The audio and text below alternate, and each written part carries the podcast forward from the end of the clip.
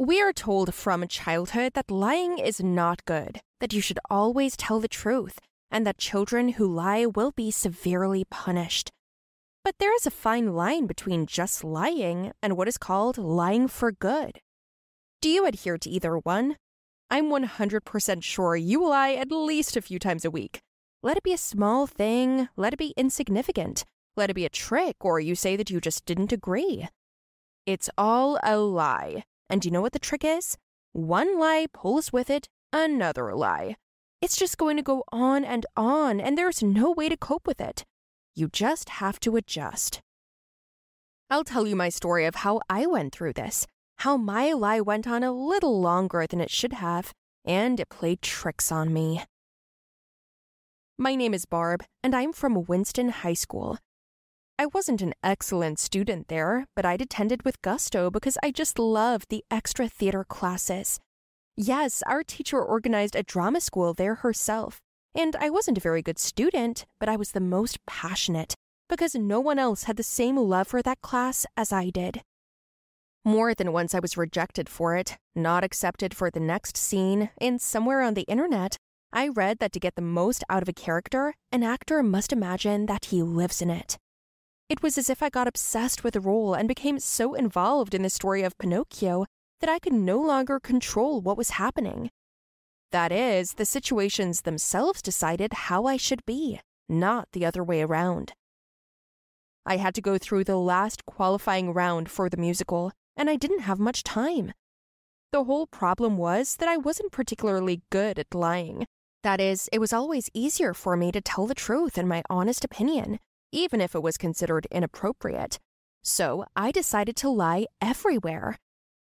First, I told my mom that there was no class, then that there would be no homework, and to the teachers that I was late because I was stuck in traffic. And when I could do it easily, I lost control. One day, I lost it for good. One time, I ran to school very late. Instead of rushing to class, I saw a cute boy waiting bored at the school gate. Hi, are you waiting for someone? Oh, yes, hi, I'm waiting. Who are you? I know, you're here to see Erica, right? Where are you from? She just left with her boyfriend. Boyfriend? I knew they were dating before. Everybody knew about it, just like how he went away for six months with his dad to another town, and apparently he came back. Yeah, with a guy, Ashton, I think. Uh, come on, don't be upset. Listen, I have an interesting proposition for you. Who are you? Oh, my name is Veronica. I'll show you something. Come on. I led him away from the school by taking his hand. He was a little embarrassed by our close proximity, but I pretended he was my boyfriend and took him to the movie theater to see a horror movie premiere. For some reason, I thought he liked that kind of thing, and I was not mistaken. After the movie, we met a girl from my class, Jane, right there in the hall, and she was staring at us. And I asked Steve to get me some water, and I told Jane that we were now dating. I knew there would be rumors, and that added to the excitement. I wanted to see what would happen next myself. Steve hadn't even had the chance to get the water yet, and I'd taken selfies with him, kissing him on the cheek, secretly took his phone out of his pocket, and then went home and put a photo with him on my avatar.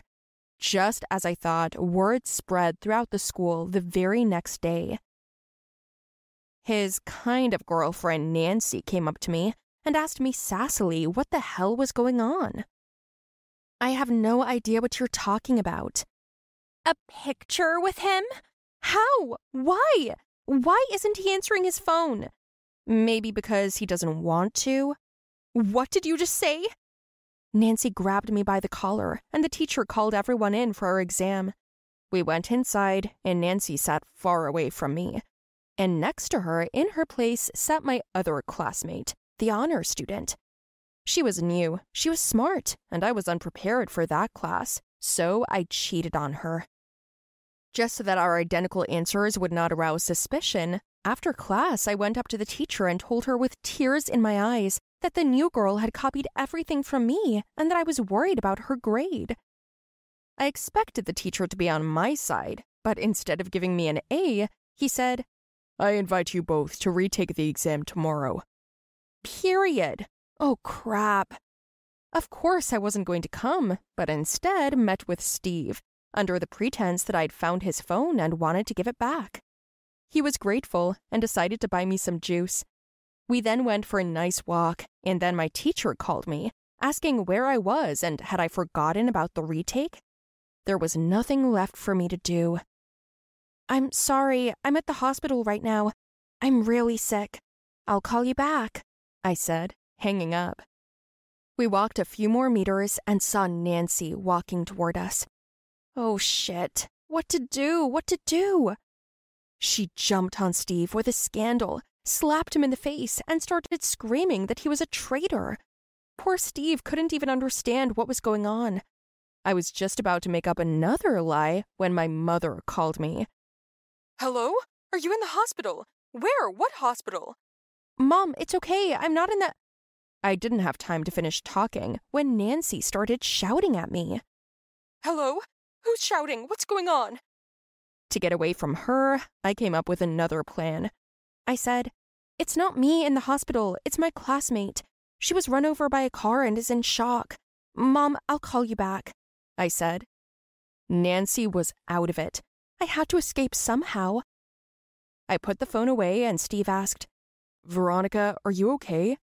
Veronica? Her name is Barb. What?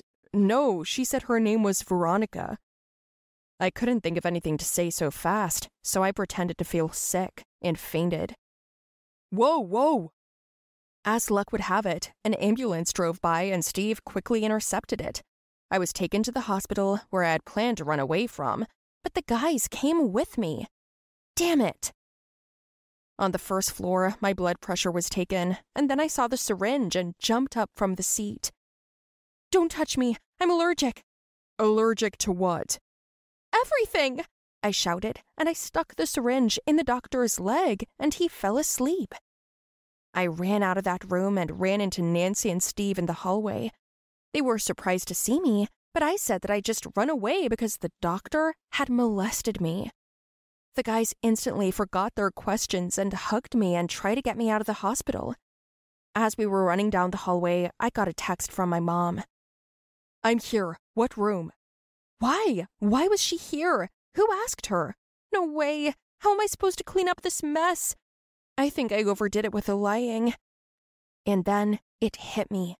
I could just lie again. Nancy, please get my stuff from the other room. There's my medicine. I need it, please. Steve wanted to go with her, but I asked him to get some water in the cafeteria. They split up, and I met my mom and dad in the hallway. Why did you guys come? We were worried if something happened to you. There's nothing wrong with me. You can go. Let me at least visit your classmate. Just hurry up. She's not herself.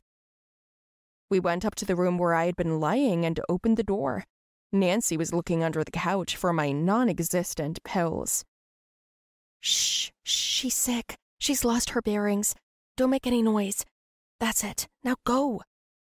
We turned around and I saw Steve. Veronica, here's your water. Did Nancy find your pills? Veronica? What pills?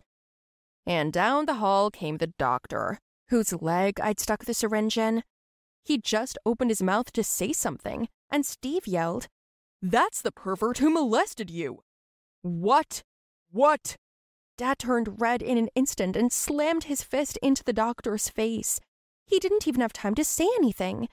Nancy ran out of the room, Mom tried to pull Dad away from the doctor, and Steve called the police. There was nothing left for me to do but. What?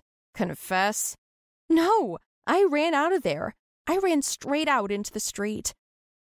On the way out, I bumped into someone and fell to the ground. It was our new girl.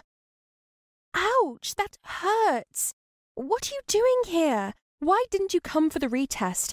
And why did you tell the teacher that I cheated? I. I. I couldn't catch my breath and stuttered, and then I heard familiar voices. A crowd with my parents, that doctor, Nancy, and Steve were running after me.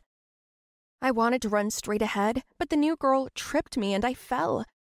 Immediately, I saw the legs of a cop in front of me. Okay, what's going on here? Who called us about a doctor? That's uh, her. That's the girl. She said she was molested. Come on. The crowd ran out and everyone froze, waiting for an explanation from me. That girl, all because of her. She blackmailed me. I did everything to her tune. Yeah, sure, sure. That's my daughter, and I know her well. And that was the end. The end of my lying story. I had to tell the truth at the station, apologize to the doctor and Steve and Nancy, apologize to the police and to the new girl and to the teacher. I made a mess that was very hard to clean up, but on the plus side, they still got me into a theater because I played the role of a liar perfectly. You could even say that I played myself. If you don't take into account that then I had to retake the exam, I lost a few friends, and got a bunch of punishments from my parents, it was all for my ultimate goal, which I have achieved. Who knows? Maybe lying is my forte. Maybe I'm not an actress. Maybe I'm just a liar.